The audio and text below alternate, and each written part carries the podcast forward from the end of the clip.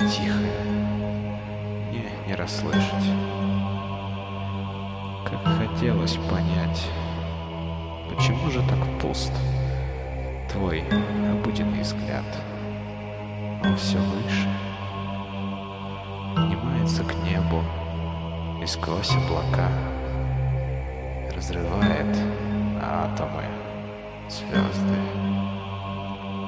Всемогущий твой взгляд — печален слегка, печален и мной неосознан. Я признаюсь, тебя до конца не пойму. Если только расскажешь немножко. Если только откроешь лишь мне одному в твое сердце резное окошко. Взгляд засиял, словно сон. И тогда бы я вовсе проснулся. И тогда бы мое ты с твоим в унисон. И тогда бы я вновь улыбнулся. И тогда бы я понял вселенскую грусть. И тогда бы мирские печали